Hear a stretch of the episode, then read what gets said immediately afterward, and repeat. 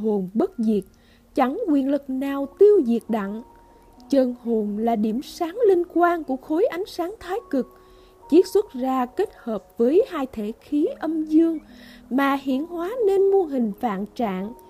Khi ở trần thế, các cảnh giới giả hợp bởi gió, lửa, đất nước kết tụ, thì chân hồn mượn xác thân giả tạm để học hỏi, tu dưỡng, tinh tấn và lưu truyền đạo Pháp, hay là hoàn thành một vòng xoay vây trả giữa các nhân duyên với nhau. Đến cuối hành trình, chân hồn cũng phải trút bỏ lớp áo xác thân giả tạm để về với hư linh. Lúc này chỉ có hai phần là hai khí âm dương kết tụ gọi là chân thần và phần điểm sáng linh quang gọi là chân linh.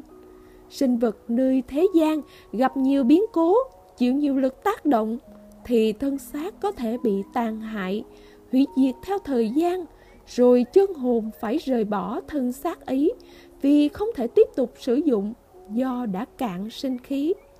Sinh khí là năng lượng có thể được dung nạp từ vật thực qua ăn uống, hơi thở, gió lửa đất nước trong thiên nhiên, cảm xúc cảm tình tự mình sản sinh hay do tương tác với xung quanh mà phát sinh. Sinh khí có thể bị hao mòn theo thời gian của thọ mệnh, theo quy luật của sinh thành hoại diệt. Sinh khí có thể bị tổn hại và đứt hẳn nếu gặp phải các tác nhân ngoại lực vật lý, hóa học cho đến việc tự bản thân sinh vật do phiền não, khổ tâm. Sinh khí cũng có thể hiểu là một dạng khí quan của chân hồn. Chân hồn vì vướng mắc các chấp niệm, các nhân duyên nghiệp quả, tác động mà khó giữ được thuần lương như thuở ban đầu của ánh sáng thái cực.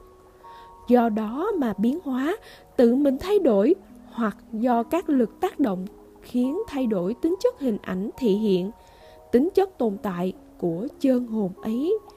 Quá trình này là sự chuyển sinh, nếu có nhập trần vào thân xác hữu hình giả hợp của gió lửa đất nước thì gọi là đầu thai